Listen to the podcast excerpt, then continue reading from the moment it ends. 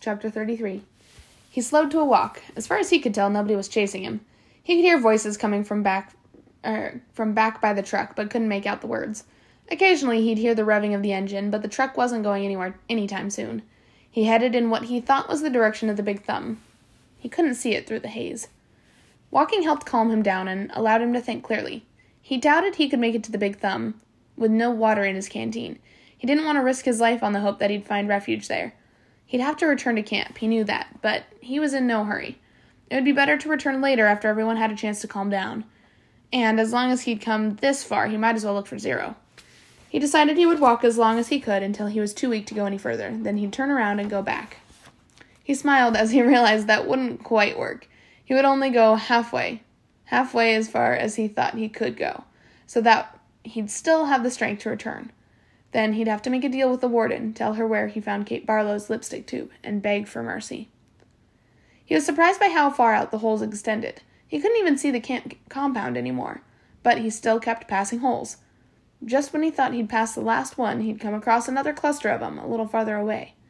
Back at the campground, or compound, they had dug in a symmetrical order, row upon row, allowing for space for the water truck. But out here, there was no system. It was as if every once in a while, in a fit of frustration, the warden would just pick a spot at random and say, What the hell, dig here. It was like trying to guess the winning lottery numbers in the winning numbers in a lottery. Stanley found himself looking down into each hole he passed.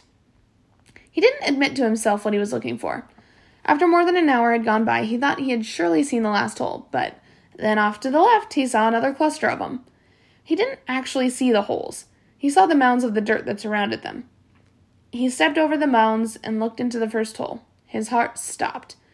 Down at the bottom was a family of yellow spotted lizards, their large red eyes looking up at him. He leapt back over the mound and ran. He didn't know if they were chasing him, if he, they were chasing him, but he thought he might have seen one leap out of the hole. He ran until he couldn't run any farther, then collapsed. Then he'd come af- then or they hadn't come after him. He sat there a while and caught his breath. As he got back to his feet, he noticed something on the ground, maybe 50, far- 50 yards away. It didn't look like much, maybe just a big rock, but in a land of nothingness, any little thing seemed unusual. He walked slowly toward it, the encounter with the lizards had made him very cautious. It turned out to be an empty sack of sunflower seeds. He wondered if they were er, if it were the same one Magnet had stolen from Mr. Sir, although that didn't seem likely. He turned it inside out and found one seed stuck to the burlap. Lunch. Chapter 34. The sun was almost directly overhead. He figured he could walk for no more than another hour, maybe two, before he had to turn back. It seemed pointless. He could see there was nothing ahead of him, nothing but emptiness. He was hot, tired, hungry, and most of all, thirsty. Maybe he should just turn around now. Maybe he'd already gone halfway and didn't know it. Then, looking around, he saw a pool of waterless or water less than a hundred yards away from where he was standing. He closed his eyes and opened them to make sure he wasn't imagining it. The pool was there. He hurried toward it. The pool hurried away from him, moving as he moved, stopping when he stopped.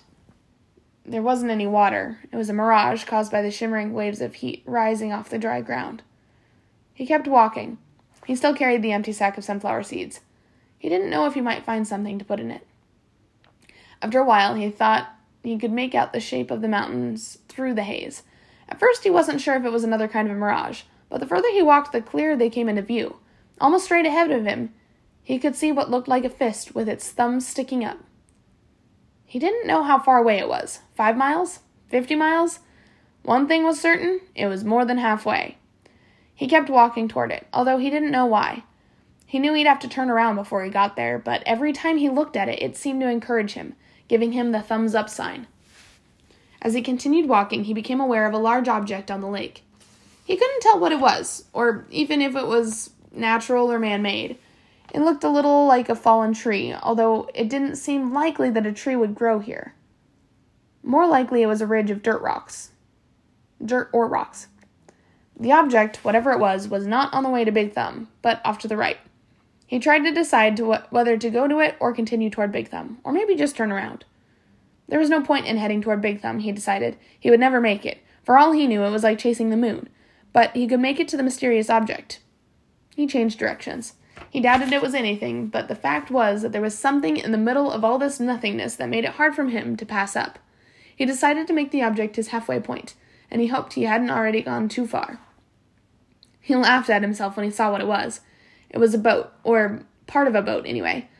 It stuck him as funny to see a boat in the middle of this dry and barren wasteland. But after all, he realized this was once a lake. The boat lay upside down, half buried in the dirt. Someone may have drowned here, he thought grimly, at the same spot where he could have well or where he could very well die of thirst. The name of the boat had been painted on the back. The upside down red letters were peeled and faded, but Stanley could still read the name Mary Lou. On one side of the boat there was a pile of dirt, then a tunnel leading down below the boat. The tunnel looked big enough for a good sized animal to crawl, th- crawl through. He heard a noise, something stirred under the boat.